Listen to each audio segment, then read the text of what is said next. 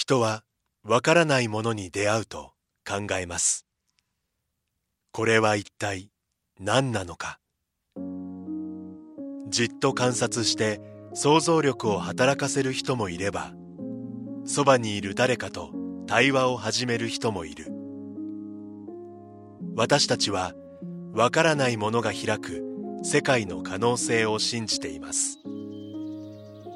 それはいつでも人と人をつなぎ多様な考えと対話を生み出します。そして私たちを想像もしなかった場所にまで連れて行ってくれるのです。明治産業はアートを応援します。あなただけのプラスを提供する明治産業。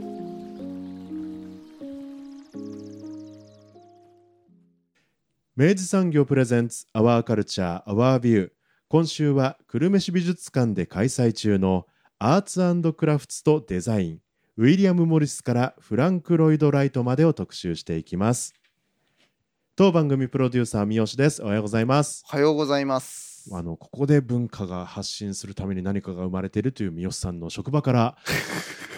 あここであここで感動のエピソードゼロが生まれているんだなという場所から およしなさい。送り番組の本筋と関係ないや本本筋じゃ本筋ですよこれは。つながっていくわけですよ、えーまあ、今回ね久留米市美術館で、はい。えー開催中のこの展覧会なんですがはい、はい。あのーウィリアム・モリスっていうですね、はい。あの近代デザインの祖とも言われた、うん。あのー方がおりまして、はい。で、えっとまあ、そこから、まあうん。フランク・ロイド・ライトっていうね、うん。まあ、有名な建築家の、えっとまあ、そこまでを結ぶアーツクラフツとデザインっていうことで、まあ、展覧会になっているわけですけれども、はい。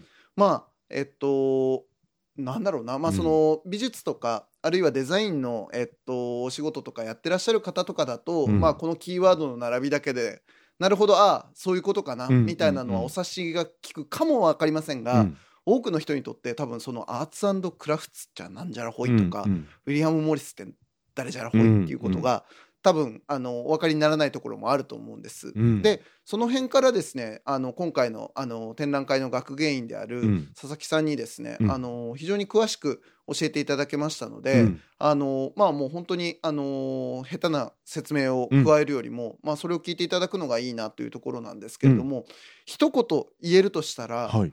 この展覧会は、うん。マジで今もう、うん。このなんだろうな2023年の、まあ、こういう時代の、うん。まあタイミングで見れるっていうことが、うん。実はめちゃくちゃ意味のあるうん。あの展覧会でした。もうこれめちゃくちゃ重要な展覧会じゃないかっていうことを、まあ再度確信させられたところもあり、はい。まあ、その辺のですねこうひらめきというか、うん。驚きをですねぜひちょっとリスナーの皆さんとも共有したいと思いますのでここからぜひおお聞きいただきたいと思います。久留米市美術館の学芸員佐々木奈美子さんにお話を伺っています。インタビューをお聞きくださいさて三好さん、えーはい。久留米市美術館、はい。我々のユートピアにユートピアでございます。お邪魔しておりますが、はい、はい。えー学芸員の佐々木奈美子さんにお話を伺っていきます。よろしくお願いします、よろしくお願いします。えー今回お話を伺うのがアーツクラフツっていうことですよね。アーツクラフツとデザイン。とデザイン。ウィリアム・モリスからフランク・ロイド・ラライトまでイトまで。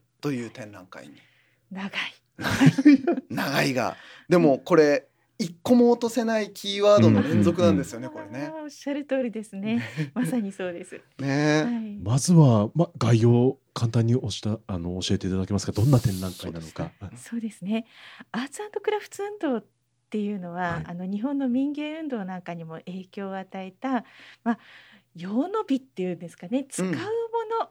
うんあの美術館とかにあって飾られてたりお金持ちが使ってるっていうだけじゃなくてみんなが使えるようなあのものの中に美を見出そうっていうような運動なんですけども、うん。それっていうのはある面あのみんなが使えて手軽に手に入るっていうことが実現したのは、まあ、20世紀のデザインっていう考え方の登場と割とこう歩みが一緒っていうのかな。うん。で今回の展覧会ではアーツクラフツ運動だけでなくまたデザイン史っていうようなそういうようなあの、まあ、流れっていうことだけでもなく、まあ、アーツクラフツ運動の発展がデザインの発展の基礎になってるよっていうようなことを、うん。我らが我らがウィリアム・モリスを出発点として語ろうという、まあ、そういう展覧会になっております。うん、そうなんですよね。うん、あのここの実はね、はい、まさしくこのあの久留米市美術館で言えば、うん、えっと我々が実際にまさしく佐々木さんをですね、はい、ゲストにお迎えして、あの特集させていただいた、はい、あのラファエル全波、はい、はい、ありましたけれども、はい、あの展覧会の中でも実はまあその要はラスキンから始まっていくラファエル全波の流れの中で、モリスのショーがあったんですよね。うんうん、はいございました。ね。いやまさにおっしゃっていただいたんですけど当館あの昔からあの青木茂っていうね久留米出身の作家が、はいバーン・ジョーンズというイギリスの作家を非常にリスペクトしてたことがあるので、うん、バーン・ジョーンズが含まれるラファエル全般の展覧会をもう前身の石橋美術館の時代から1980年代から結構頻繁にやってきてるんですよ。で久留米市美術館になってからもラファエル全般の奇跡っていう展覧会をやって来ていただいてお二人すごいなんか鋭い質問をバシバシとしていただいて楽しかったでございますがめちゃくちゃ楽しませていただきました。こそありがとうございました。でその時に5つの章があって、うん、で出発があの彼らの思想的な支柱であったラスキンですね、うん。はい、ラスキンから始まってロセッティとかそれこそバーン・ジョーンズとかを経て、うん、最後の章、うん、ラファエル全波がどこに向かっていくかっていう未来を示唆するような最後の5章目がウィリアム・モリスで終わってたんです。うん、でそれまでその絵画だったものが、モリスになった途端にもちろん絵もあるんだけれどもステンドグラスがあったりタイルがあったり壁紙があったり家具があったりっていうふうに急にいろんなタイプのものが出てきて終わるという不思議な展覧会だったかと思うんですけども。で今回の展覧会はその前回のラファエル全般の奇跡流れですねの最後のモリスで終わったのがその後どういうふうに展開していくのかなっていうのが今回の展覧会っていうふうにまあ一言で言うとそんな感じになるかなと思います。だから言ったら前の展覧会からの壮大な続きなわけですね。そうです。ここでまあそのだからその、まあ、モリスが引き継いでいく、まあ、まずそのラスキンの、えっと、基本的なその姿勢というか思想、あのっていうのがまずやっぱ重要になってくると思うんですけど、ラスキンはその、まあ、あのこの展覧会の冒頭にもあの前書きにも実際書いてありましたけれども例えば、えっと、その機械が人間の労働からまあ創造性を奪うなんてことをあの発していたということもあって、まあなんて言うんでしょうそのまあそういう、まあ、産業革命が起きていく、まあ、その時代の中において人間の手仕事みたいなものにフォーカスをしていった人っていうことの認識でいいんですかね？そうですね、うん、まあ、近代化のあのがあったからこそ生まれてきた考え方だし、うん、まあ、その運動であったっていう考え方ができると思うんですけど、うん、まあ、便利になっていく。どんどんどんどん機械化したり大量生産がされる、便利にはなるんだけれどもそうすると、まあ、粗悪品が世の中にいっぱいになるよね、うん、愛情のないようなもの、うん、でその中でそのあの仕事自体もそれを喜びを持って作るんじゃなくてやらされてる感でこう致し方なく労働するっていうような層が出てくる。そういうような状況の中でいやそうじゃなくてみんなが幸せになるような方法を探ろう。で彼らはやっぱり文化面の方からのアプローチの一つとしてまあ、自然に帰ることとそうやって手仕事を重んじるっていうあたりで、うん、あの人々の暮らしにこうなんていうのかな昔みたいなあの良さを取り戻すっていうようなことが発想の根っこにあったと思います。うんまあ、そこの思想を、まああの引き継いで、えっとまあ、今回の展覧会のあの冒頭を飾っていくのが、まあ、まさしくそのウィリアム・モリスということになると思うんですけど、まあ、ここのまあウィリアム・モリスというあの方のまずやっぱりどういう人なのかっていうことであったりとか、ある種の立ち位置というか、あのまあ、あの読む本を見たらまあその近代デザインの祖とかっていうようなことを言われている人でもあるわけですけれども、そのウィリアム・モリスっていう人がまずまあどういう人なのかっていうことをちょっとあのここで改めてお聞きしたいわけですけれどもどういうふうに捉えたらいいでしょう？えっ、とですねあのー19世紀イギリスに生まれたものすごい働き者。ハードワーキング。ハードワーカー、はい、そして理想主義者。理想主義者。なるほど、うん、っていうのはそのラスキーの思想ってすごい美しいんですよ。自然に帰ろうとか、うん。みんなが幸せになろうとか、うん。でもそれってどうしていいかわからないしうん。みんなその思想は誰も反対できないんですけど、はい。芸術を通してそれを実践するって難しいじゃないですか、はいでもモリスだけはうん。実践しようとしたんですよね、本気で。なるほど。うん、そのためにはどうしようと思うと実際にそのものを手作りしてみる。うん。うん、で化学染料ダメよねって言ったらあの草木染めを自分でやってみる。うん。中世みたいなタペストリーを織れればっていうことで織り機を作ってみる。はなんかそうよね。だからそれであのみんながいいあの暮らしをできるようにっていうことでそのうん。壁紙とかそのうんタイルとかを売る会社を作ろうとしてみる。うん。でその他にあのなんていうのかな本もうん。素敵な本を作らなきゃっていうことで自分で活字をあはいはい。言い出して絵と活字でこうこの上な綺麗な本を作ろうとしてみる。だからもう実践しようとした理想を実現化させようとした人っていうのがウィリアム・モリスだったって言っていいと思います。はあ。なるほど。究極の実践者なわけですね。そうです。なるほど、まあなればこそだと思うんですけどウィリアム・モリスって肩書き何って言った時に、ん。あの人によっては多分その建築はい、そっていうね文脈で紹ょ介される方もいらっしゃるでしょうし、デザイナーっていうふうに言う方もいらっしゃるでしょうしはい。さまざまな多分肩書きを持っているのは今お話しされたまさしくそういう背景にうん。あればこそなんですね。もしモリスが今の時代に生きてて名刺持ってたらええ。裏ひっくり返したらいっぱい書いてる。スラッシュ。すごいですね。そういうことなのか。本も書く小説書くしは著述理論もするし、えそれでおっしゃるように本当建築も、えうん。あの要するに中産階級のための家っていうこう、うん。なんていうのかなコンパクトな家の設計をしたりとかしてるから、うん。もちろんもちろんそこも興味があったしっていうことで、いや何でもやってみるとにかくやってみる、なるほどうんっていう人でしたね。なんか今のお話聞いてると、うん現代で言えば誰だと思ったら一瞬パッと思いついたのは坂口恭平さんかも。画家しながら本も書きながら建築畑の出身でもあって徹底的な理想主義者であるっていうことでいくとなるほどね。もしかしたらちょっと通じるかもってなんか一瞬ちょっと思ってしまった。それはやっぱりこうんうすべからく皆さんがやっぱりいいものを手にしてほしいしとかそういう思いがもうずっとあるってことですか。ラスキンはあのどっちかっていうと生きてる間ラスキンとモリスがすごく親しかったっていう感じではなくて他のラファエル全般の人たちの方が距離的に近かったかもしれないんですけど、うんラスキンが言ってることを忠実にやろうとしたのは本当にモリスっていうことになると思います。はい、なるほどな。まあだからある種のこうラスキンイズムをってことよね。徹底的に体現してうん実践してやってった人なわけですね。はい、それはもう当時からやっぱりすごいやっぱ認められてきたわけですか？周りにいる人たちはやっぱり彼のなりふり構わずうん。こう働く姿をやっぱりちょっと面白おかしくうん。漫画に描いたりとかあの訪ねていくともうその服がもうその染料で汚れまくっていたとか、うん。あのなんていうのかしらだお客さんが来てもずっとこう折っていたとかそういうツアーがいっぱいあるぐらい、うん。あのまあ朝働いて昼働いて夜働く。なので 彼60歳で亡くなっちゃうんですけど、うん。その若い割と若く亡くなっちゃうのはそれはあの ウィリアム・モーリスがウィリアム・モーリスだったからだっていうふうに言われます。いうことうんそういうあの走り続けたからだめちゃんこ働き者だったわけですね。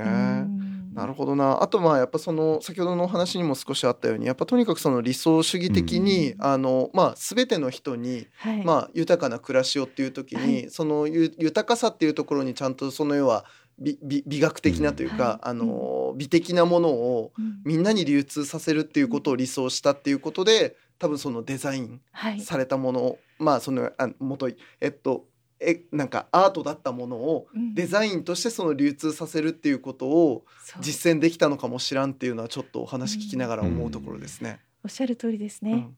ただねこれはねあまりにも、えあの高い理想だったので、はい。一人ではちょっと実現できなかったっていうところなのかな。えうん。あのモリス自身はその生活の中に美容っていうことを、うん。その手仕事でうん。手間暇をかけていいものを作ることで、うん。そのなんとか実現しようとしたんだけど、なるほど。ここにこれはあのよく使う言葉だけどモリスのジレンマがあるわけですよ。ほう。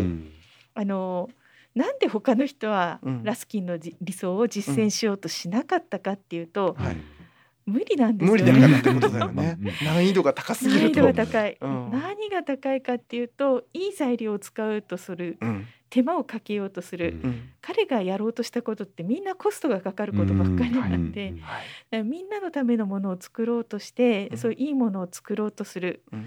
これってあの結局その価格がそこに積み重なっていくと、そのまあなんだかんだ言って一部の富裕層のもとにしかいかないような結果になってしまうっていうことで、うん。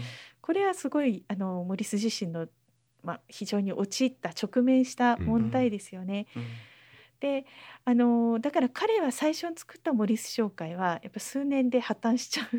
なるほど。最初はあの遺産とか入ってくるからもう自分のその資材を投資してうん。どんどんいいものを作って、うん。でみんなに届けようとしたけどやっぱりそれは商売としては成り立たないってことになりますよね。うん。であのそれモリス商会が破綻した後今度はその経理に明るい人の協力を得たりとか、そして2回目に作ったモリス・マーシャル・フォークナー商会っていうので、まあ、軌道に乗るっていう感じにはなるんですけれども、そんな感じなんでやっぱり一筋縄ではデザインまでいかなかったっていう感じやっぱり何回か挫折してその道を探ってる。なるほどな。えそれでも諦めずにでもやっぱり続けてったってことですよやってね。ますね。でもそのモリス自身は機械化をやっぱり認めてなかったので、うんうん。だからやっぱりやれる範囲っていうのはまあちょっと限りがあったのかな。まあそういうことですよね。うんだからやっぱその臨界点がどうしてもやっぱその。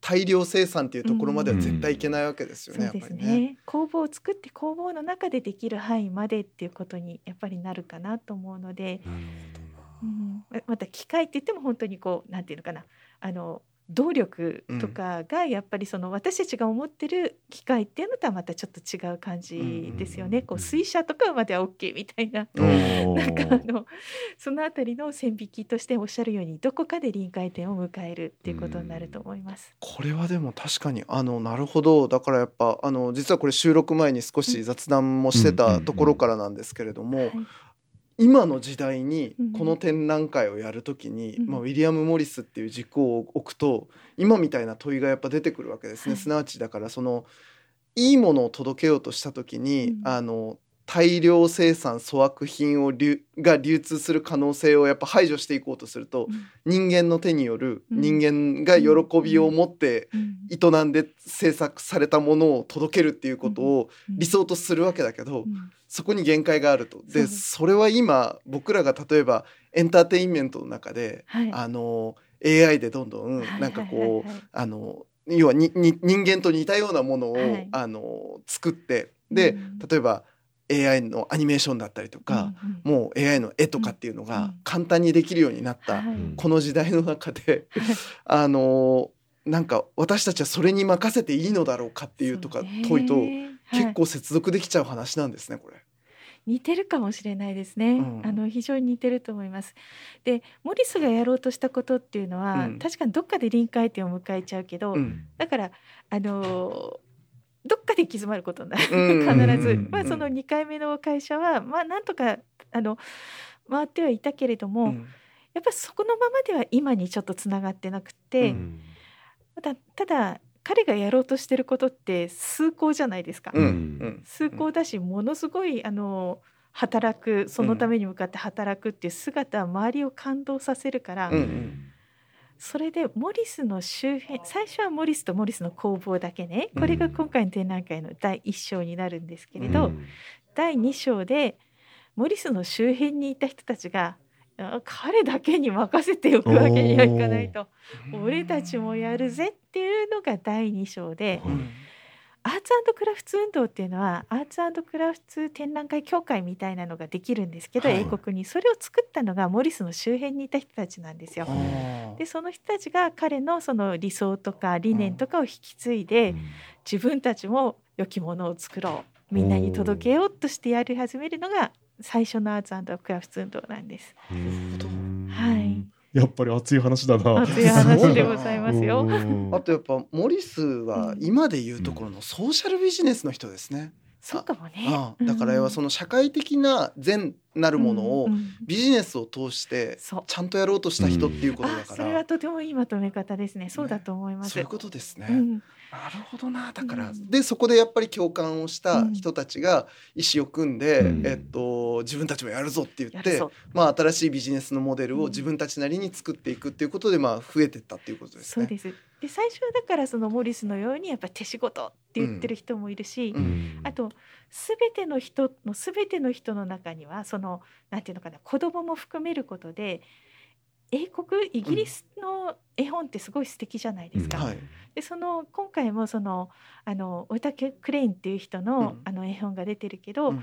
それその人は絵本作家として今知られてるんだけど実はそのモリスの思想に共感したアーツクラフトの運動の人で、その全ての人っていうのが、まあ、あの若い人だったりそのいろ庶民だったりに広がっていくしあとだんだんその共感する人たちが英国を超えて、うんあの北欧のデザインって素敵じゃないですか今はい流行ってるけど、うん。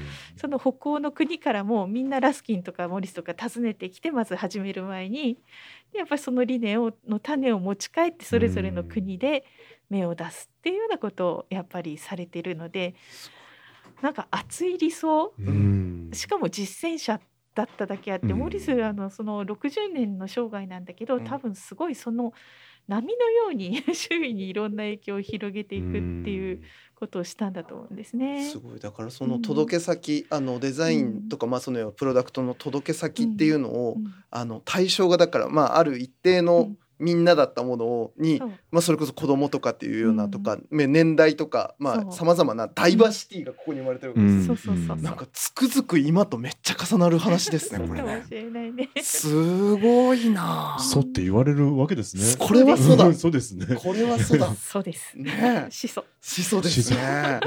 まあそのまあ伝播していくその過程を今伺って、うんまあでもやっぱりね周りの方々もしっかりとやっぱりその思想ははい素晴らしいものだって思ってたっうんてことですよねそういうこと。だと思います。うんでそのまあ最初アーツクラフト運動の人たちはそれぞれ職人さんが、はい。だったり、まあ、うん建築家さんだったりっていう人がこうやって広げていくわけじゃないですか。はで展覧会の後半うん。4つある章のうちの第3章になるとはい。企業がそれをやり始めます。ほら。ね。ね。うん。ほら、社会的責任、ねえ。CSR だったりとか、ね。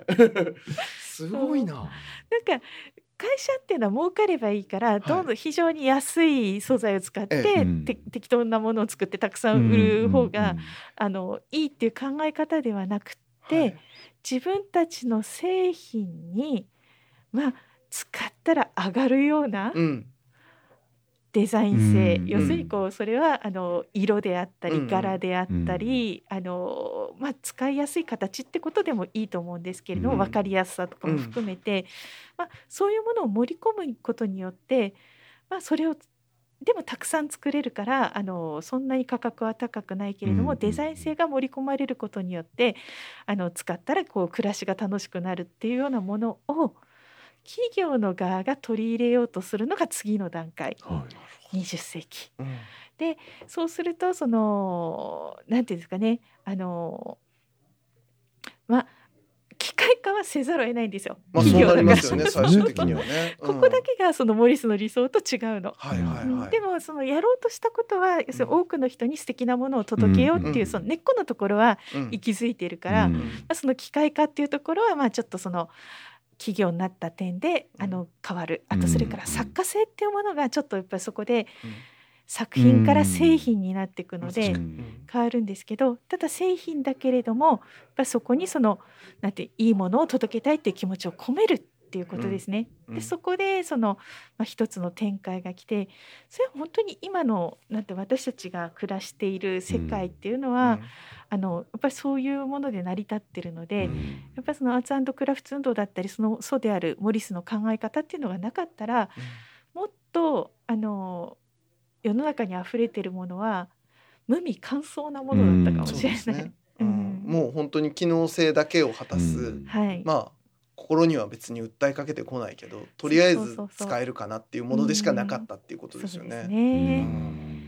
やっぱそれまでの作品とうん。モリスの作品の間に、なんかその表現の差みたいなものっていうのは具体的に何かうんあったんですかね？もちろんそれまでにもあの布っていうのはあったわけですよね。うんうんうん。あのサラサのようなものっていうのはあったから、うん。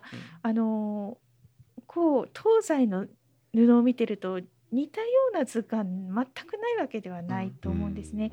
ただ彼は壁紙として使おうとか、うん。なんかなんていうの？布として販売しようっていう、あのなんなんていうのかな？強いな、まあ、商品化しようとしたんだね。やっぱりね。うん。考えてみると。うんうん。でその時にそのあのこの自然を観察することでただあのその元からあるあの模様をそのまま踏襲する。ううん。ん要するにあのマニエリズムじゃないですけど前ある図柄をそのまま踏襲してこの図柄としてい。くんじゃなくて、うん。一度ちゃんと自然を観察して、うん。フルーツとか、うん。あの花とうんか、うん。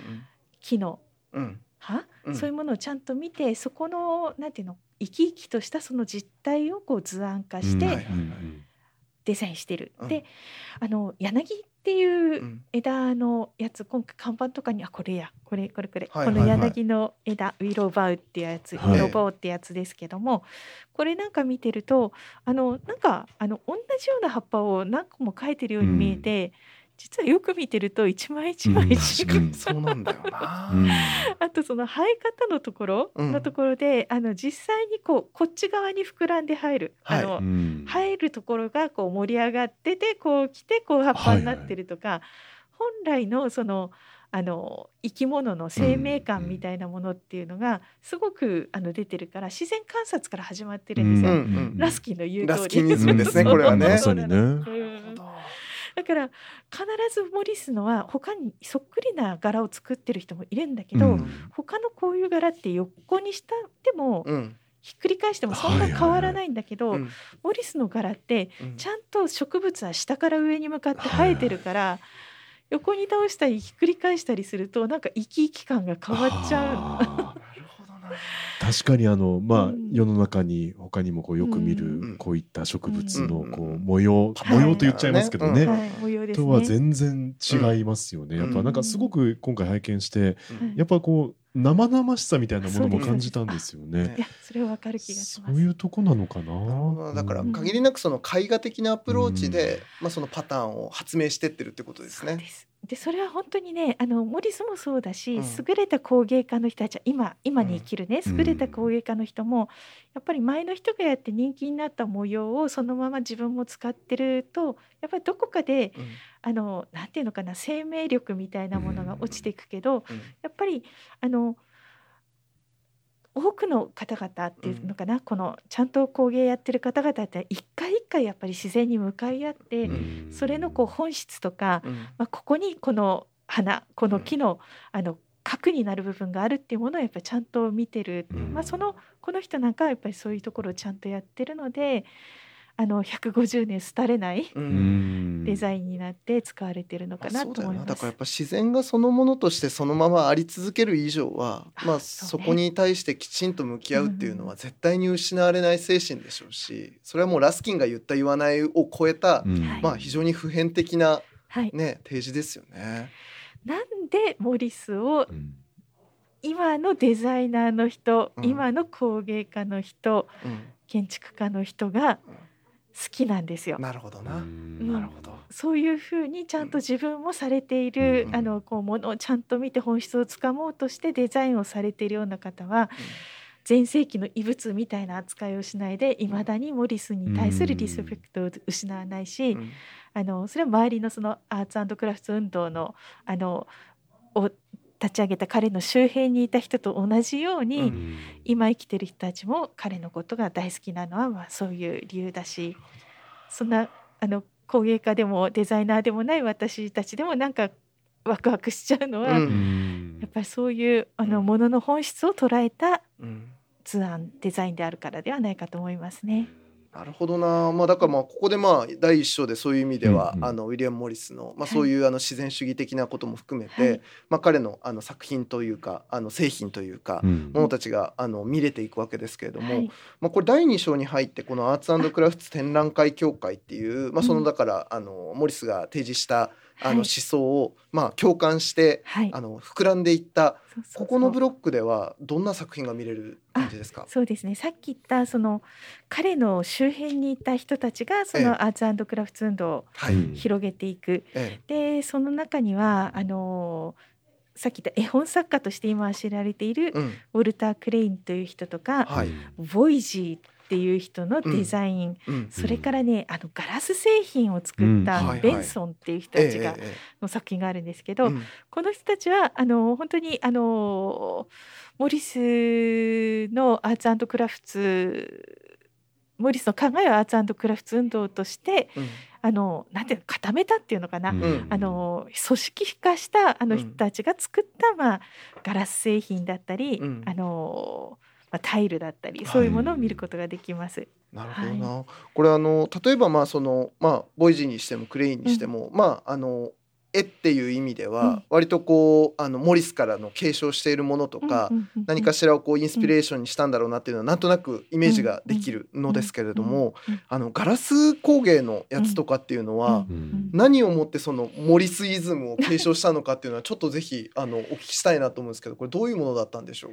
あのーこれ今回その椅子とかもたくさんありましたでしょ？うんはいですね。でそれぞれの章に椅子があっええて家具があって、うん。でガラス製品があったと思うんですけど、やっぱりあの最初にモリスがこのあこういうことやろうと思ったきっかけっていうのはあの新婚の家レッドハウスっていう新婚の家をその仲間たちと建てた時に、うん。その建築設計もする、うん。であのその中の家具も作る。うん。絵も描く、うん。庭にはあの庭でお花を育てるのも設計するで生活に関わる全てを自分と仲間たちでプロデュースしようとしたっていうのがあったじゃないですか。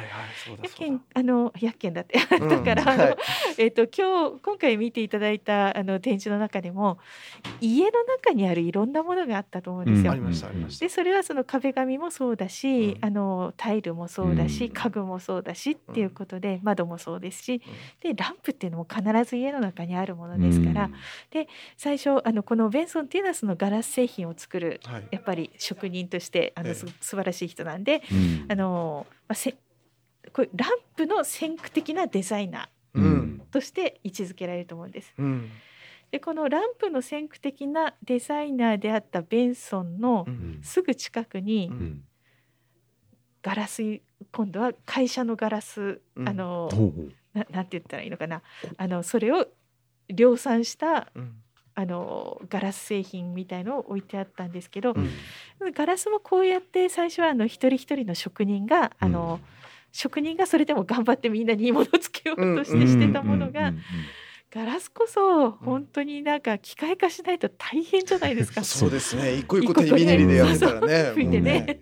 価格も安くならないしみんなにも流通できないしってことになっちゃいますそうねそうそうそう。うん。なんでこれがまたその次の段階では、うん。あのガラスの製品になっていく。うん。今回だからそのモリスとモリスの周辺1章2章で見ていただいたその職人たちの頑張りが、うん。次の3章以降で製品化されていく。うん。なるほどな。はい。まあ、だからあれですよね、うん。その理と理想の生活に必要な、まあ、その家財道具のある種のプロトタイプをうん。ここで提示して、でまあ、それをまあ元に、うん。じゃあこれ流通できるまあその商品として、はい。製品としてもうちょっと量産できるように頑張ろうよと。そうです。うん。でそこにそのなんていうのかな。あのただその職人さんが作ったものをそのままやるよっていうんじゃなくて考え方だから、うん。うん。もういいものを作ろうっていう考え方なんで、うん。そうするともう20世紀に入るとまあその職人とかデザイナーさんに、うん。あの任せてあのいいデザインにしてもらうケースもあるしそうじゃなくても、まあ、できるだけ素敵なものを作っていかないと、うん。皆さん喜ばないよねっってていうようなのは、うん。あの発想の根本としてみんなが持つようになりますようん。ね。だからそのあの流行ってるし売れそうだから作るっていうことではなくって、もう少しちょっとその要は本質的なうん。あの、まあ、理想の暮らしというものを、うん。まあ一回その要は、まあ、ある種第2章までで垣間見てしまい、うん、であの、まあ、このような生活が広まっていくことは我々人類にとって良いはずであるっていうその信念のもとそれを流通させていけばうん。もっと豊かな暮らしが、あの我々あのあの人々にもはい。流通できるはずだっていうその信念なわけだ。第三章になるとだからティファニーとか出てくるじゃないですうん。か。うん。ティファニーなんてうん。私たちは、あのーこうネックレスそうとか。そう水色の あのね、うんあの、オープンハートのねねクリスマスにこう行き交うですあの、はいあイメージだからええなんでアーツクラフツとか思うんですけど、うんやっぱりあの根っこのところにうんあのヨーロッパの考え方一つはアール・ヌーボー、うんフランスのうん素敵なデザイン、うんこちこちらはこちらで素敵なデザインそれからこのアーツクラフツのみんなにそれをっていうのを、やっぱり持ってアメリカでうん。芽吹いてるので、うん。だけどこれはね私自分があの気づいたんじゃなくて人に言われてあそうかと思ったんだけどティファニーのオープンハートのネックレスとか、素材によってむっちゃ高いのから、うん。大学生の男の子がバイバイトすれば買えるものまでうん。価格帯がものすごく幅が広いって言われて、うんもしかするとその考え方の発想の根っこには、うんまあ、デザインは一緒でしょ、はい。でもその素材を変えることでみんながそのうん素敵さを分かち持って手に入れて、うんあのいろんな人に喜びをっていうようなところがあるのかなっていうふうにちょっと思っちゃったりしました。うんそうですね、うん。そのデザインっていうもの自体のねその要は、うん。あのものもの自体はね、うん。あのデザインは変わんないわけだから、うん。それを一人でも多くの人うにん流通させるっていうことで言えば確かにそうですね。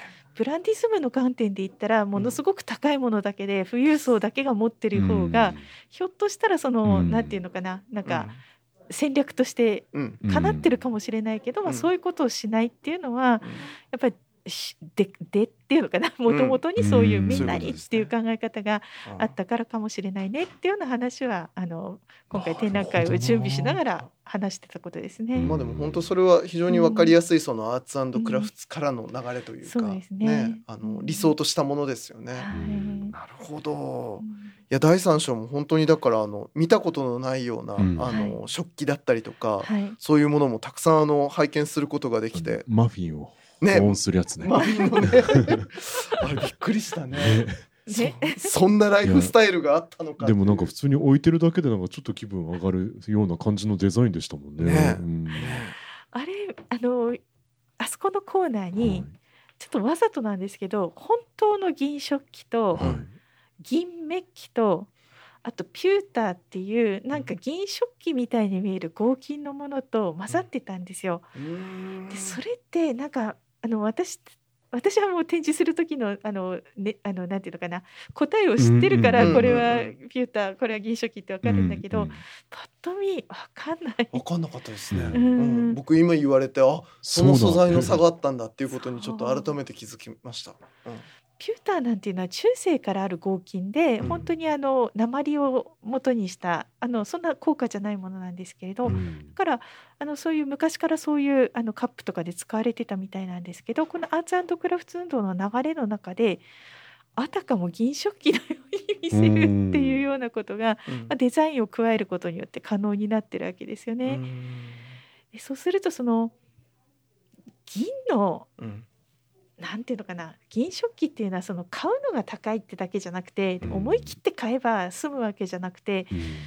執事みたいな人が心を込めて磨いてないとですよね。メンテナンスがね、うんすごく大変だって言いますよね、とても庶民なんか銀食器持ってたら毎日大変だけど、うん。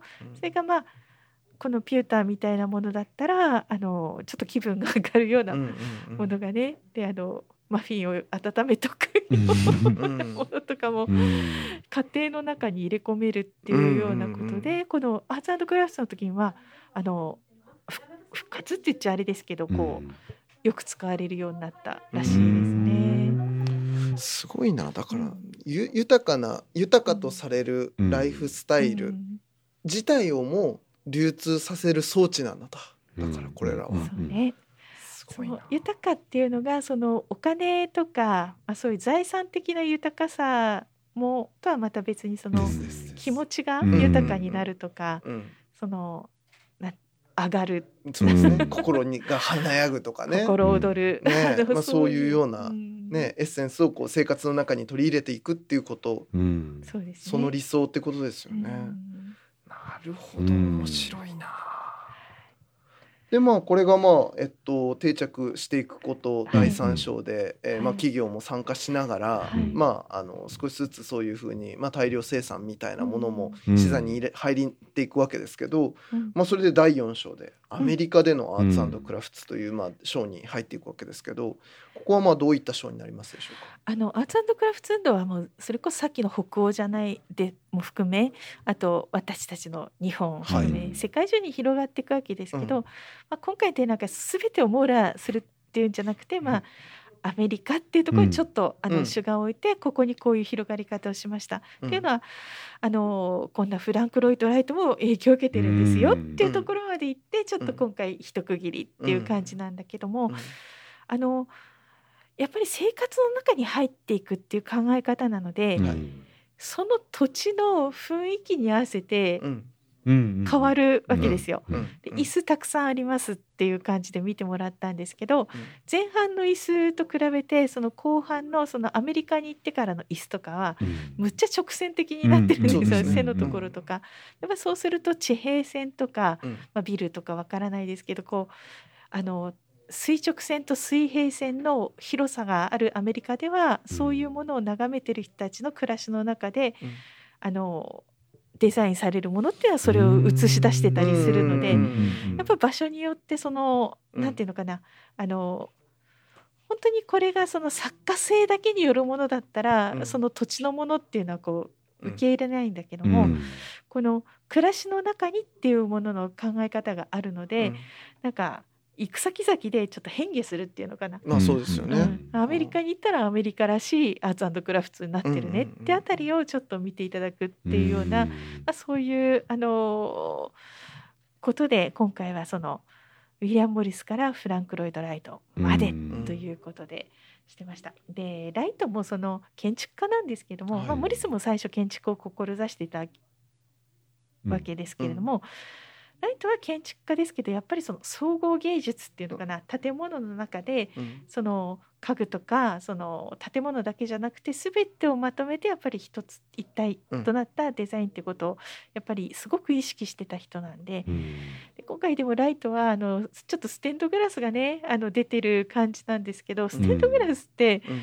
そのステンドグラスだけ見てもなんか元がよくいや確かに確かに、うん。ないというのが、ちょっとどうしても辛いところで、ええ。あの一応後ろからライト当ててこう、窓のようにして展示したりはしてるんですけど、ちょっと今回頑張って、うんうんうん。あの家にこう収まってたらこんな風かなっていうのを再現するような、うん。ちょっと装置を作ってみたりしたんでこれはちょっと言葉でうまく説明できないんで ぜひ見に来ていでただきたいともあれは本当思います。にわーってなりましいたね。や本当にあの、うん。あの展示室があのある種のちょっとそれ自体がインスタレーションみたいになっていて、であのちょっとその要はなんだろうな異質な空間に入って、はいで、はいあのその場場場自体を体験するような感覚だったので、うんでまあそこに本当ににあのなんだろうな。あの今まで見てきたものの印象を引き受けつつちょっとやっぱりその直線的で得意な、あのシルエットがこう影がこうスッとね、うんあのはいあの床に落ちているのを見た時に、はい。あそうか影もデザインできるんだとかも含めて。うん。うん。いいこと言いますね。そうなんですよ。あれは実際そのステンドグラスっていうのは物を見るんじゃなくて、そのステンドグラスを通した光とか、ん。それが作る刻々とかある影とかを見るのがステンドグラスなんで、ステンドグラスの展示ってすごく難しいんですよね。うん。変化するっていうことうんうんうんをどう捉えるかってことで、まあその一つのご提案みたいな展示いになっている。本当に、うん。なので揺らぎのある光の中ではい影がこう少しずつ変わっていくっていうのを、はい。あの丁寧にやってらっしゃったのでなるほどそういうことかとか思って。そうですね。まあちょっと最後少しあのほっこりして帰っていただこうかなっていうねあとやっぱそのまあはい。冒頭のあの、はい。あの前書きみたいなところにも書いてあったんですけど、はい。そのフランク・ロイド・ライトはその機械が持つ特性をうん。可能な限り引き出し、うん。技術を駆使することもうん。職人の手仕事と捉えっていうことで、あー。まあ運動のあ新たな方向性を示したということなんですけど、そうですね。そういう方だったわけですね。まあそうですね。あのーうん。あのやっぱりこのアーツクラフト運動の展開、うん。そしてまあデザインの展開とも言い換えれるかもしれないんですけど、機械化をどういうふうにそれぞれが受け入れていくかってうん。いうスタンうん。スだと思うんですよね。うん。でそれはそのあの安く大量に作るためっていうのはもちろんあるんだけど、うん。根っこのところに。だけどそれそうではないその自分なりのその肯定的な受け止め方っていうものをやっぱり一人一人がやっぱり考えていくってそれは20そうですね。世紀はもうそれは外せないので、ははい。でまあ、ライトにしても、まあ、うん。他のその企業にしても、の機械化っていうものをどう受け止めていったか、うん。でそのことによってあの得るものがあり、でもしかすると油断をすると失われるものがありっうんていうこのなんていう狭間っていうんですよかね、うん。危うい均衡の中を歩いてきているっていうような感じなのかなと思います。うん。これあの本当にやっぱつくづくうん。お話聞くほどに、あの今回に関しては僕なんかなんだろうなめちゃくちゃ今見るべき展覧会だっていうことがうん。分かりました。あのやっぱりその、うん。まあ、さっきの AI の話は一例ですけれども、なんか僕らの今本当置かれてる状況っていうのはうん。どこまでいってもその要はもうそのある特定の産業をうん。爆発的に更新してしまうよううなん。技術革新がうん。ボコボコボコボコあちこちで起きてる時代の中で、うん。でうん。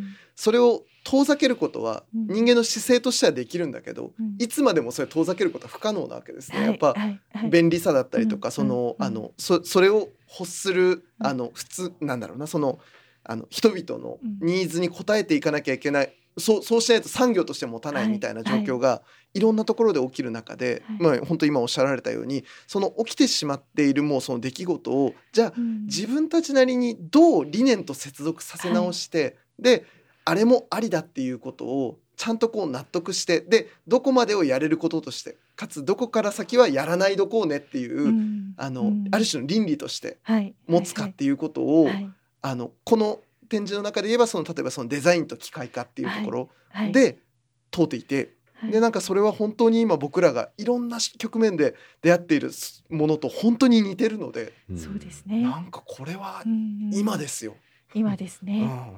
その今回扱ってる中の一つのあピークっていうか一つの転換点ってやっぱり20世紀の初頭前半に来てるんですよね。はいでこの時にはやっぱりそれこそこの機械化っていうもん、うん。アートと機械化っていう問題が出たりとか、うん。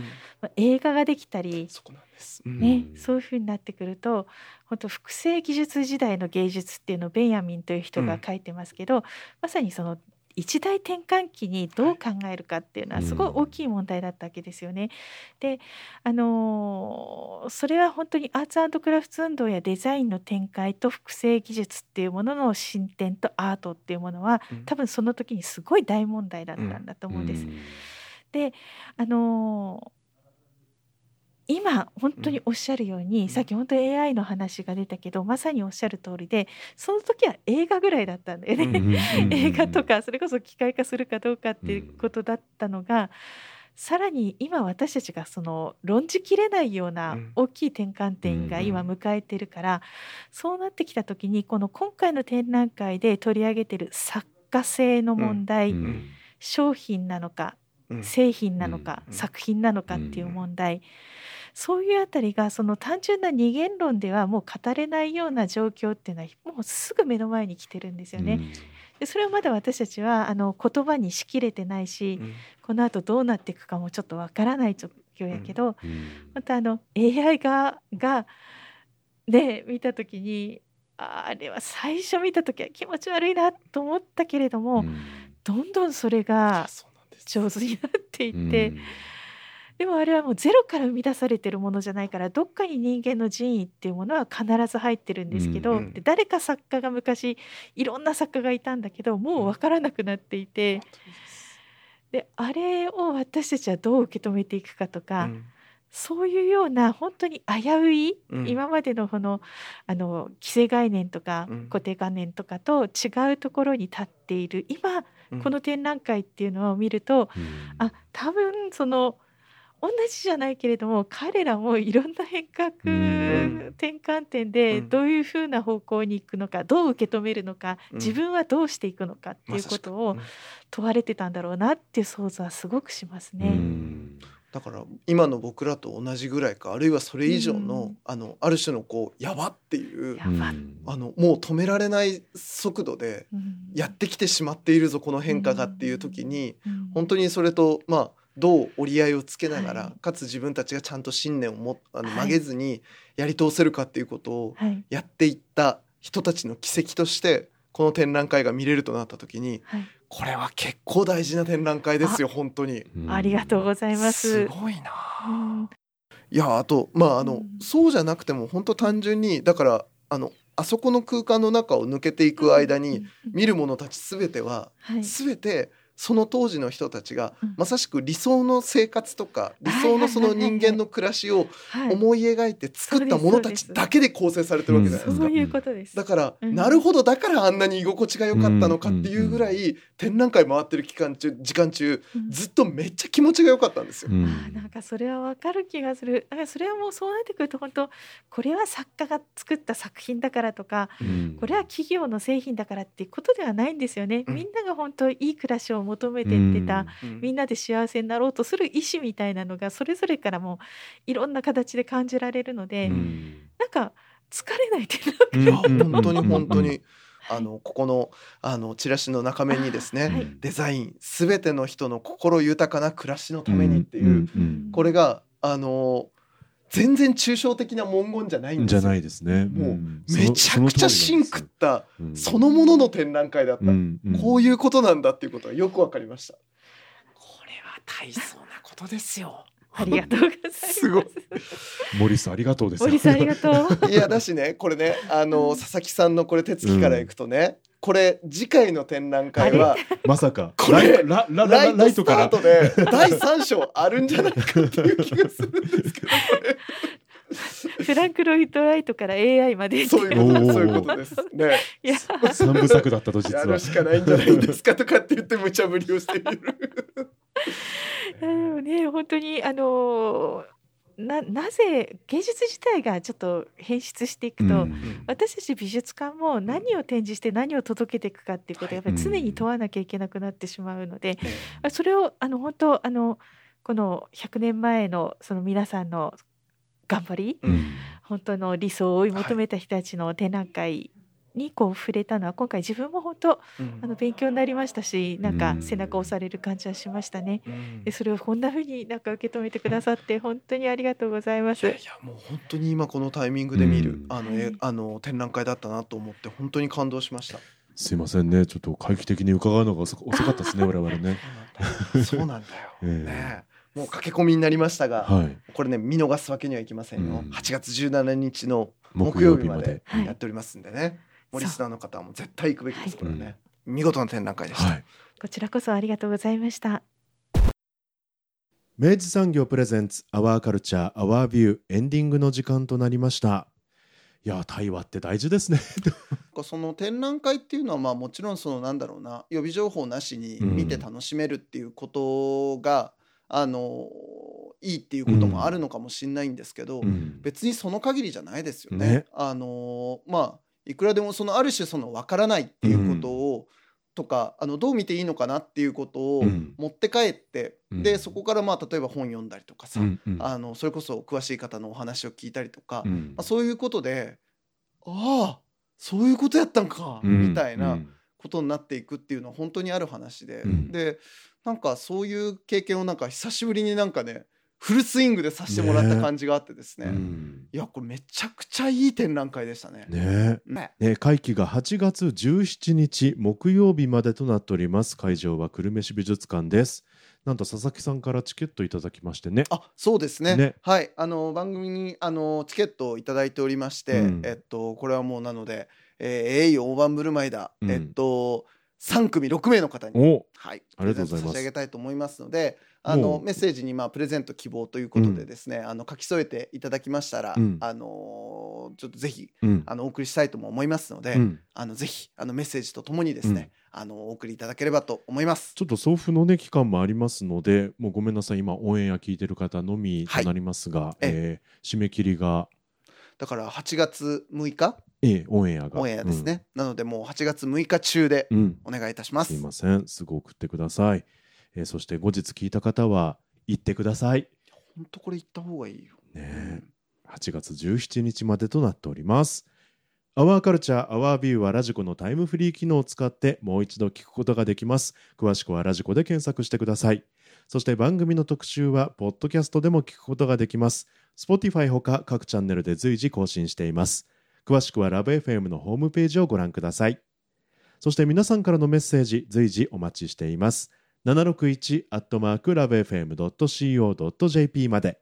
お送りいただく際はタイトルか冒頭部分に「アワーカルチャーアワービュー宛てもしくは頭文字を取って OCOV とつけて送ってください三好さん今週もありがとうございましたありがとうございましたここまでのお相手は佐藤智康でしたまた来週お引越しに伴いガス電気を使いたいまたは止めたいとお考えのお客様。お引越しが決まったら明治産業へご連絡を。アプリからでもインターネットやお電話からでも24時間いつでもお受け付けいたします。お引越しのガス電気のお問い合わせは明治産業までご連絡を。あなただけのプラスを提供する明治産業。